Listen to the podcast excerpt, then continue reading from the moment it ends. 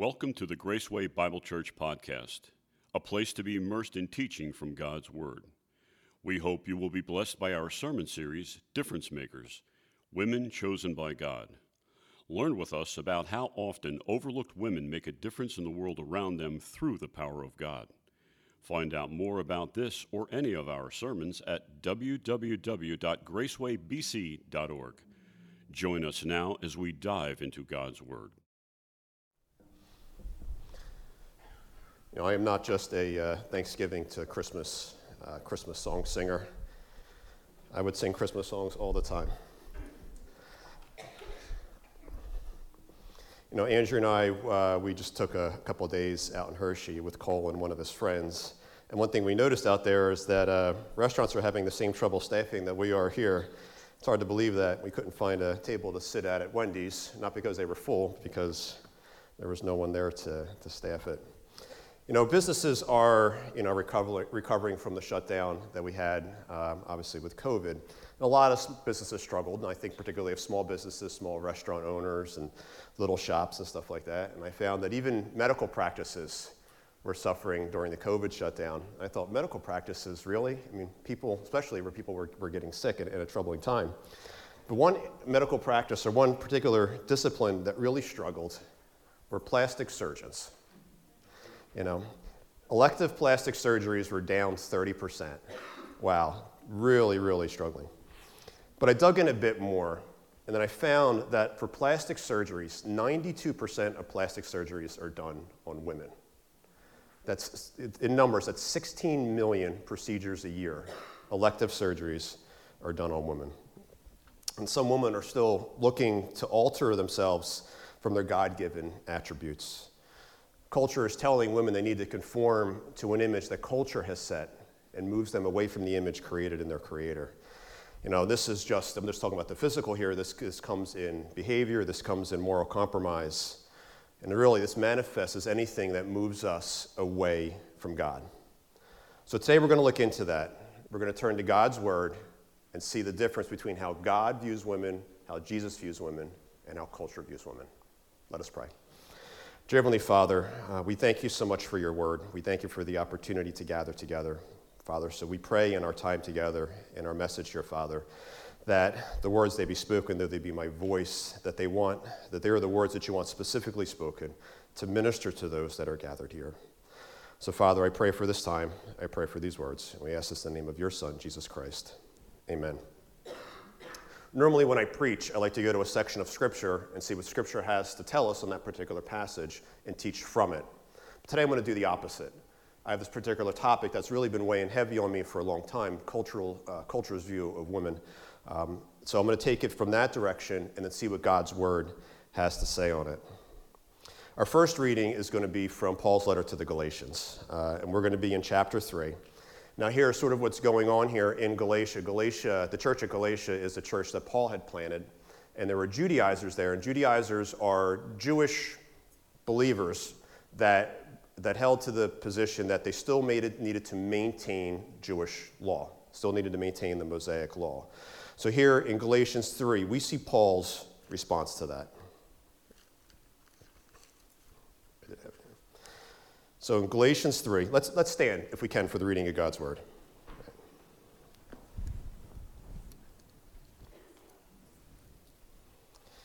It says, uh, Galatians 3, verse 23 through 28. says, Now, before faith came, we were held captive under the law, imprisoned until the coming faith would be revealed.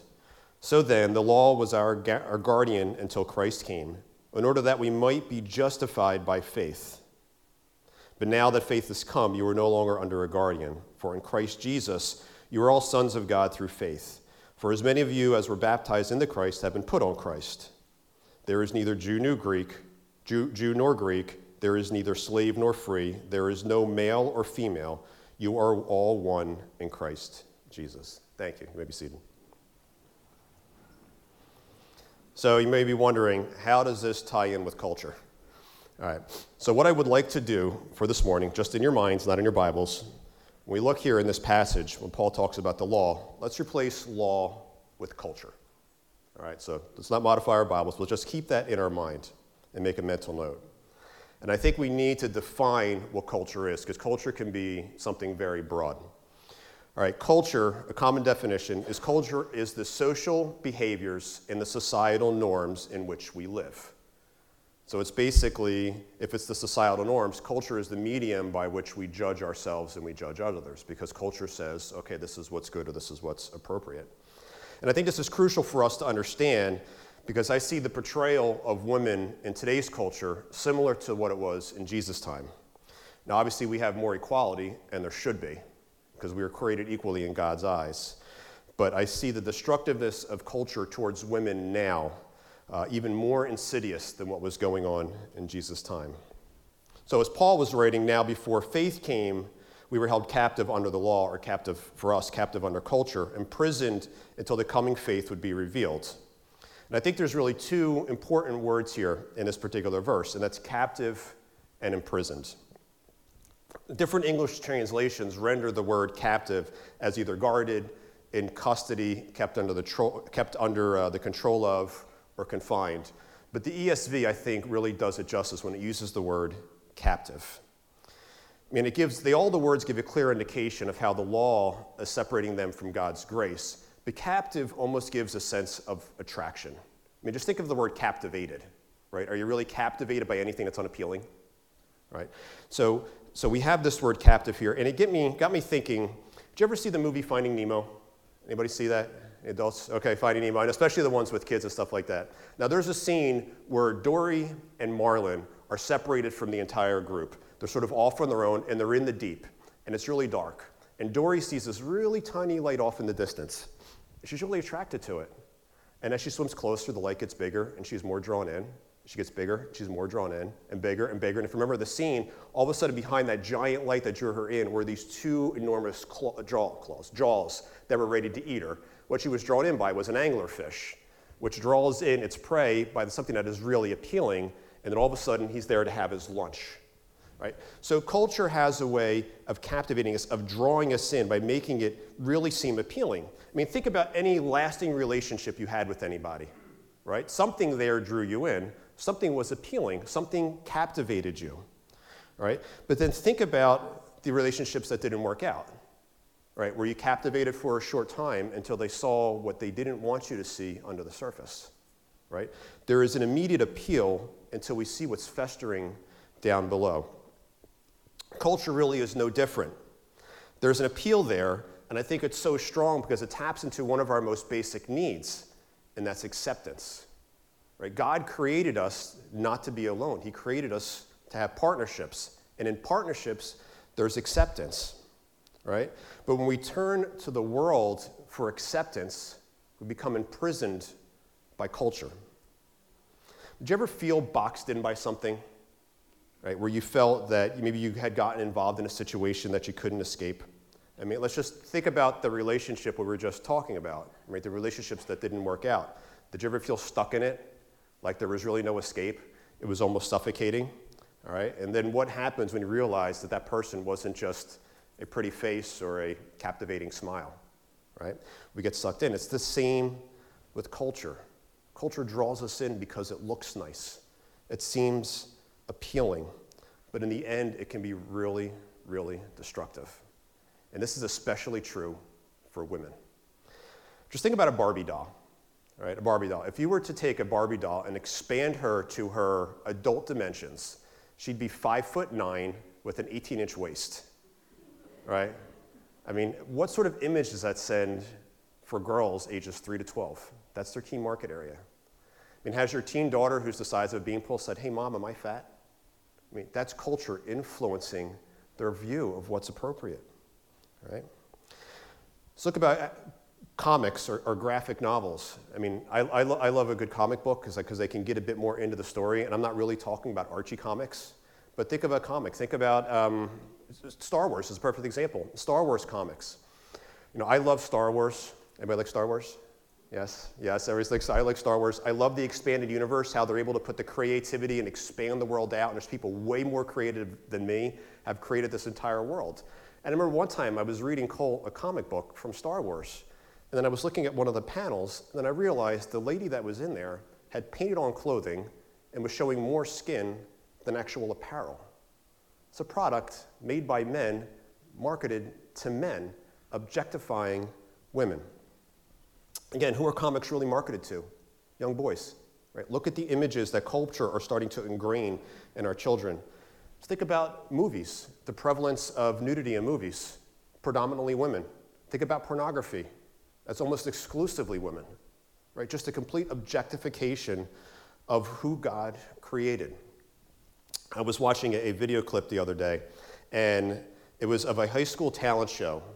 And the kid that was on the stage played a theme from a particular adult website. I, I, didn't know what it was, I only read the caption. This is at a high school talent show. He was playing this, and the entire audience got up and cheered that he had done this boys and girls. Pornography, the objectification of women, marketed and directed to our children. All of this is about the sexualization of women. What our culture has done, it has created an unobtainable standard for women. Right? Culture is always, changing, so women will always fall short in culture's eyes. And it teaches young men that their view of young women, that their view of young women, the people in their lives, never measures up because they're always stuck measuring women and evaluating them against culture. Our focus must always be on the unchangeable word of God. We must always be focused on what God says.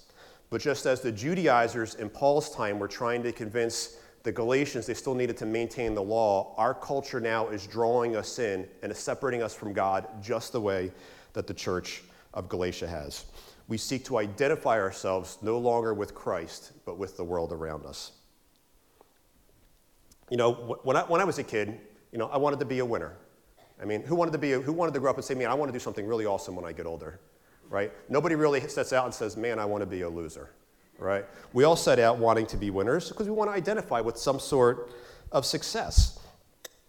And I know for me, I, I had a pretty successful career prior to coming in ministry, but I think back of all the people that I stepped on to get there. To to identify myself with being a winner, to identify myself with success. What did I do? I stepped on people and lost relationships. But what if it's a woman? You know, what if in the workplace you have to dress a certain way, you have to act a certain way, or you have to do certain things to get ahead? We can identify with these things because this is like a job. These are all things that we're all sort of involved in. But when we compromise our morals to suit culture, it has lasting and detrimental effects. We place our identity in societal behaviors and, and, norms, and so much pressure is put on women to conform to the world around them, to what is popular and what is important. And the unfortunate thing is, it's not so much pressure from the outside with culture saying you must. It ends up being from the inside with young women saying, I need to. I need to change. I need to do this. I need to compromise. This age of female empowerment and feminism has created generations of women who feel they are not quite good enough and can't measure up because they place their identity in culture rather than in God. They place their identity in something that is always changing and something for which time has absolutely no forgiveness. Right? We all, we, we all get older, but culture always seems to stay relative to a different age. For women, so much value was put on their appearance, their careers, their spouses, their children. At times, this is self destructive. And we need to take a serious look at how destructive culture is to women. I did a search of the 50 most popular women out there today. 48 of them are celebrities. Right? Two politicians, we can imagine who they are. 48 are celebrities. So it's no wonder the stats for cosmetic surgery 92% of elective cosmetic surgeries are done on women. You know what the most five most common plastic surgeries are? Breast enhancements, rhinoplasty, nose jobs, liposuction, eyelid tucking, and facelifts. Right. The first three are to change your body to conform to some cultural standard, breast enhancements, nose jobs, oh, sorry, rhinoplasty, proper term, rhinoplasty, but you know what I mean, rhinoplasty and liposuction. And the other two, eye tucks and facelifts, are to try to keep you there. Right? They're all to try to reduce your age. The top three reasons given for elective plastic surgery, right? Celebrity influence. I'm going to look like what culture says, the desire to be more beautiful, to place our standard on culture, and self confidence. So, none of those, it's all, these are just elective. It's just to conform to what culture says is normal. And conforming seems so easy. A little change here, a little change there, maybe something bigger over there, something a little bit bigger over there. But Satan makes it seem like it's so easy to do. He presents all of it as no big deal. You'd be liked a little bit better if you changed this or compromised over here. You might be more accepted if you compromised or changed over there. He makes it seem so easy and that it's no problem. And he gets us to forget that we're made in God's image. Satan's goal, well, I'm going to get there in a second. Let's turn all the way to, let's turn back to the garden. Let's look at Genesis chapter 3.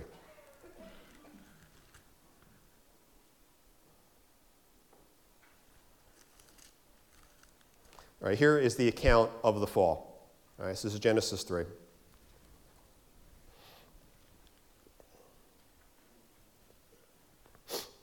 It says, Now the serpent was more crafty than any of the beasts in the field that the Lord God had made.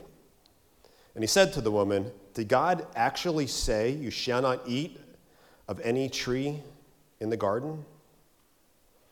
And the woman said to the serpent, We may eat of the fruit of the trees in the garden. But God said, You shall not eat of the fruit of the tree that is in the midst of the garden, neither shall you touch it, lest you die. But the serpent said to the woman, You, sh- you will surely not die. For God knows that when you eat it, eat of it, your eyes will be opened, and you will be like God, knowing good from evil. So as I'm reading this, I'm seeing it gets me thinking, what is Satan trying to do? What is he really convincing Eve to do? Yes, we can see that he's trying to convince her to go against God and violate God. But if we look at verse 5, he says, For God knows that if you eat of it, your eyes will be opened and you will be like God. Satan is trying to convince Eve to change herself to something other than what God had designed her to be. Right? That is what he does to us. And how does he do it here? With a piece of fruit. Right? Eve had everything. She lived in the garden, she could walk with God, but Satan said, You can be like him up there. You just have to do this one little thing. So let's make that analogous for culture today, right? To young women, what is drawing you into culture? What is appealing you? And Satan makes it seem so simple to move us away from how God created us. The sexual revolution did not result in empowerment. It created 50 years of objectification masquerading as freedom. Right? It took our identity in Christ and placed it in ourselves and in culture, and now it says that that's an okay thing to do. Culture does not determine your value or your identity, only God does. Culture, um, it's just shifted your worth away from God's standard to a standard that can never be met. What is occurring now is just another form of what was occurring in Jesus' ministry. God sent a son to be the Savior of the world, and we obviously we know that. But in his ministry, Jesus sought to elevate women from their status among men to their status to how God created them. Now, as you look at women in Jewish culture at the time, at Jesus' time, women were treated as second class citizens and even property. Men could divorce their wives for the most simplest of reasons they burnt the toast. You, you, know, your hair doesn't look very nice today. Whatever it is, they could, they, could, they could dismiss them for the most minor disagreements and then leave women to fend for themselves. There are situations in Scripture where women are demoralized and depersonalized, and this was, is not because it was God's plan, but it was because it was under man's control.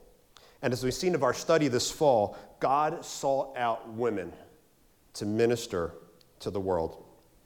God holds women in such high uh, regard.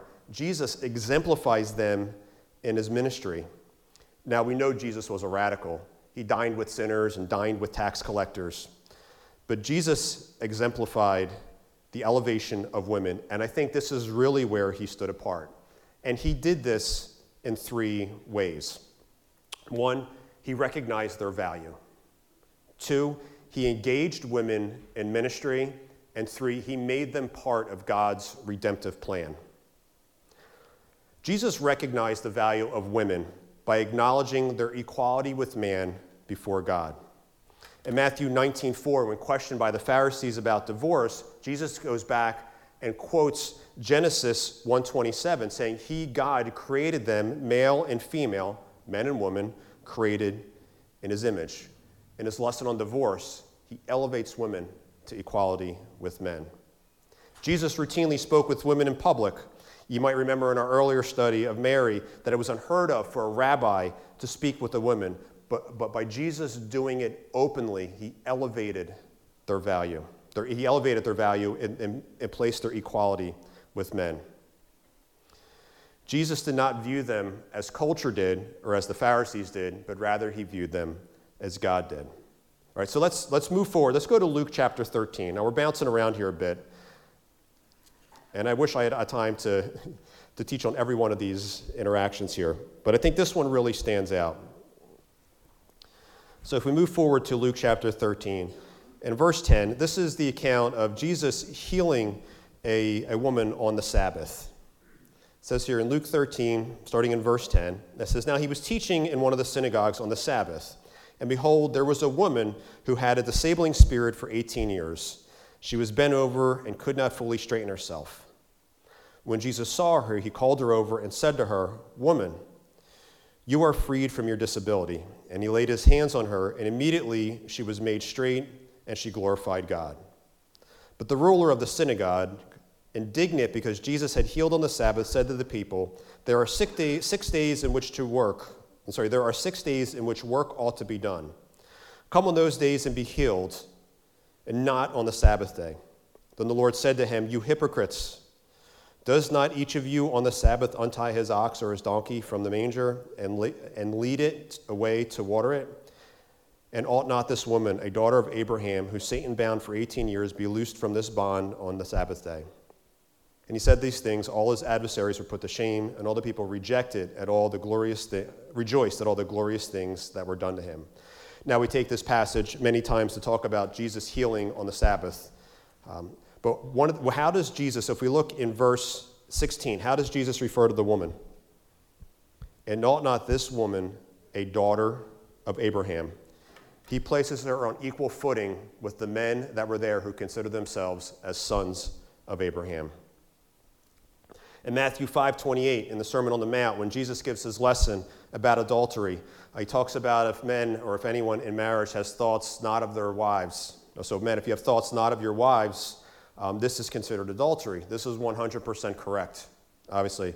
But another way of understanding this passage is he's telling men not to view women as objects of desire. Doing so diminishes them from where God has placed them, and that is equality and having equal value to men.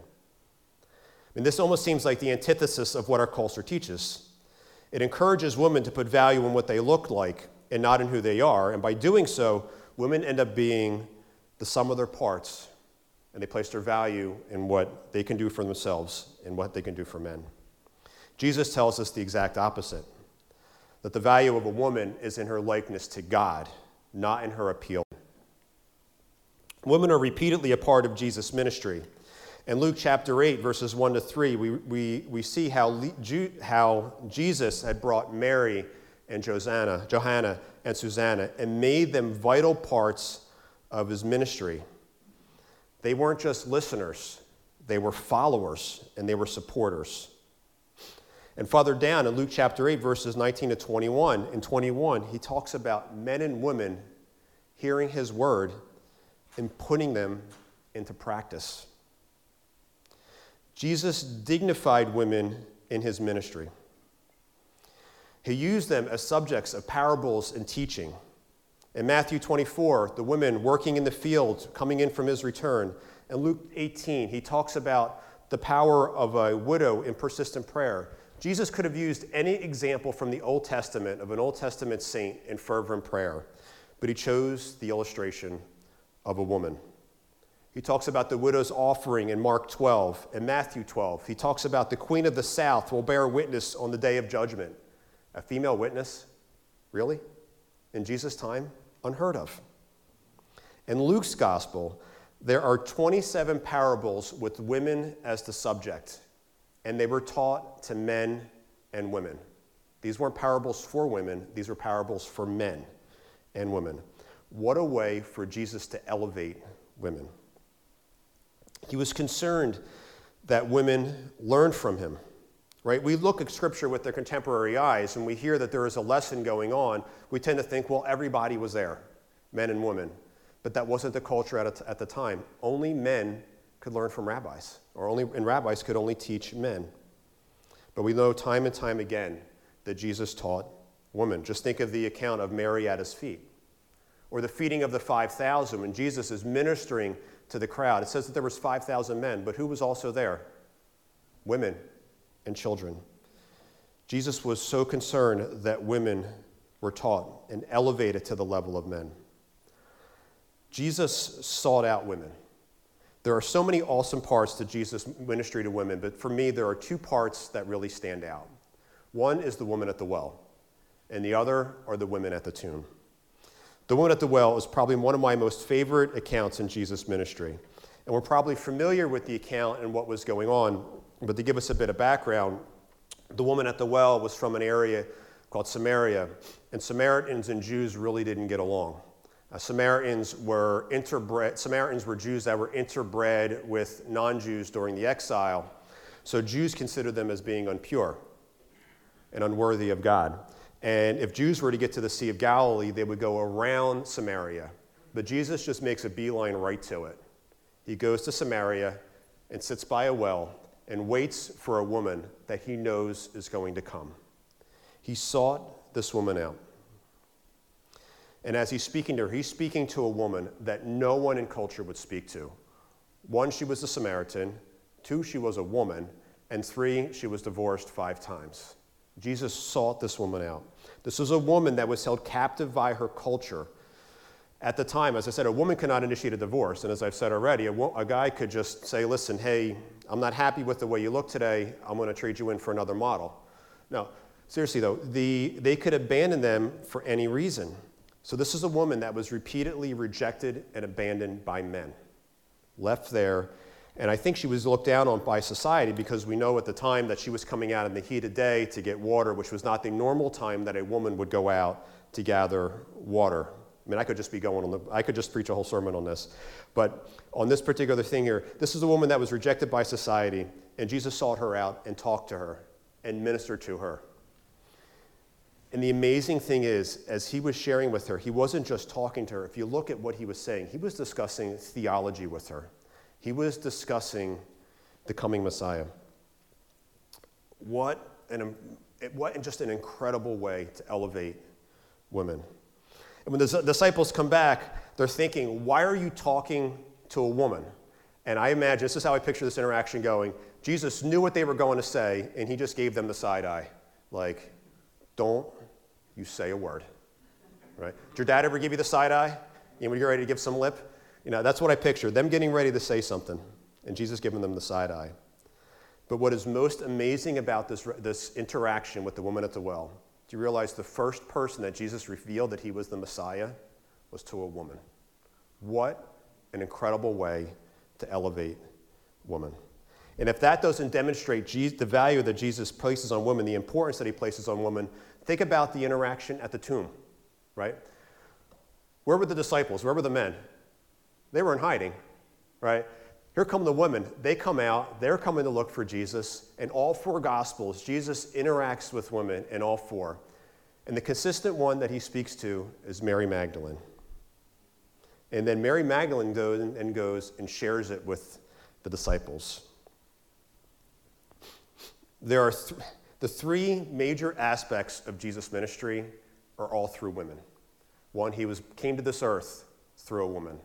He revealed that he was the Messiah to a woman. And he revealed his risen self to a woman. What an incredible way for Jesus to demonstrate the value of women. Jesus made it quite clear that his followers were equally men and women. And Jesus sought specifically to elevate women from a misguided, misinformed, and detrimental culture. So, what does that mean for us? Right. So, for men, we must understand how Jesus viewed women and do that same thing now.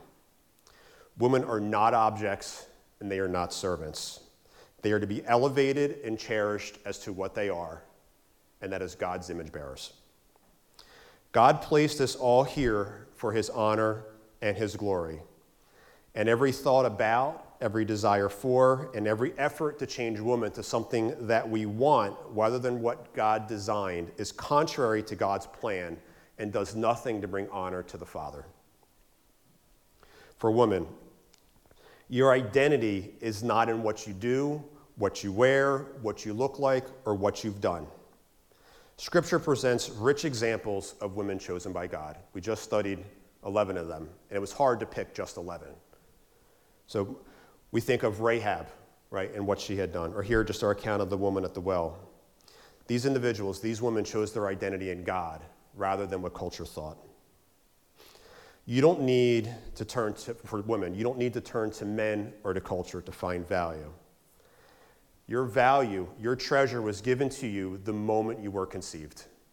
God knows every hair on your head because you are his daughter and you are made in his image. So to draw this to a close, God loves the world. We know that John 3:16. God loves the world. But in Satan's reign here, his purpose is to separate us from God, and he's learned to do it in the most subtle way. He doesn't need to hit us with a sledgehammer like he did with Job. He knows exactly how to worm his way in. He gnaws away and gnaws away and gnaws away, and before we know it, he's comfortably positioned us between us and God.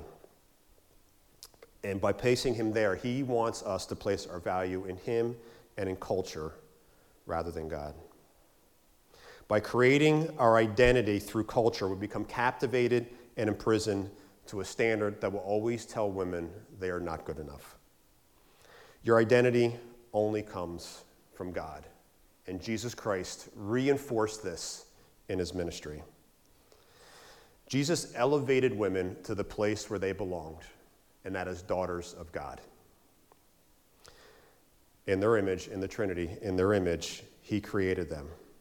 There's nothing in this world more rewarding than realizing that you are made in the image of God. When you doubt it, and it happens to all of us, when you hear that you're not good enough, don't believe it. Scripture is the standard. Culture will always try to transform this to it, right? But the only place that any of us can ever find comfort is the unchanging, unalterable Word of God. Right? Let us pray. Dear Heavenly Father, um, Father, I pray for those here in the congregation. I pray for all of us, men and women, to understand that culture seems so appealing. It seems like something that is fun. It seems entertaining. It seems okay. Father, that a little compromise here and a little compromise there is all just fine. But Father, that is Satan's way of separating us from you. Father, so I pray first here. I pray that we realize that, Father. I pray that we realize that women in our culture, our, our, our spouses, our friends, our neighbors, our daughters, our mothers, our sisters, that all those around us, they are your children, Father. Father, I pray for the young women here that they realize that culture has no hold on them. Father, their identity comes only from you. So, Father, I pray this minister, that, that this message ministers to our hearts. Father, I pray that this message transforms our view just a bit, that we are created in your image and we are created to honor and glorify you. Father, we ask this in the precious name of your Son, Jesus Christ. Amen. Thank you. Have a wonderful day. Thank you for sharing in this message. We pray it will make a difference in your life. Please consider joining us for our Sunday morning and evening worship services. For location and more information, visit our website, www.gracewaybc.org, and listen next time to learn more. May the God of peace richly bless you through his Son, Jesus Christ.